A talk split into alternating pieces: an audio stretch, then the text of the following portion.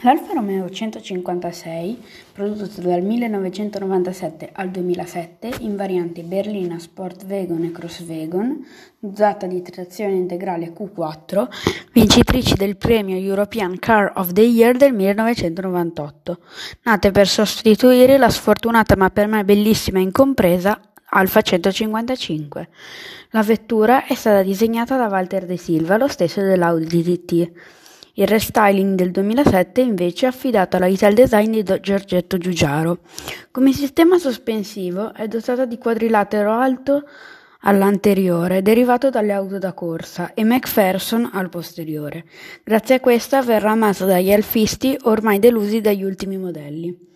Come varianti speciali c'erano le GTA Berlina e Vegon, di cui la prima venduta all'asta in beneficenza all'associazione Teleton, e le varianti Autodelta dotate di V6 da 3005 e 3007, e sono state sec- le seconde Alfa Romeo per competizione vinte dopo la sua antenata 155 V6 forse però più conosciuta per la modernità dei suoi motori, come il JTD, il primo motore con iniezione diretta Common Rail, o il JTS in sostituzione al Twin Spark, con 25 anni sulle spalle, e il busso utilizzato anche nelle vetture della, delle forze dell'ordine.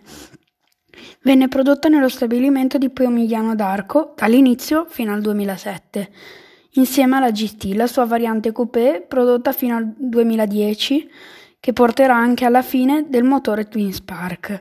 È in Thailandia dal 2002 al 2004, prodotta da uno stabilimento locale General Motors. L'auto è stata sostituita dalla più famosa 159.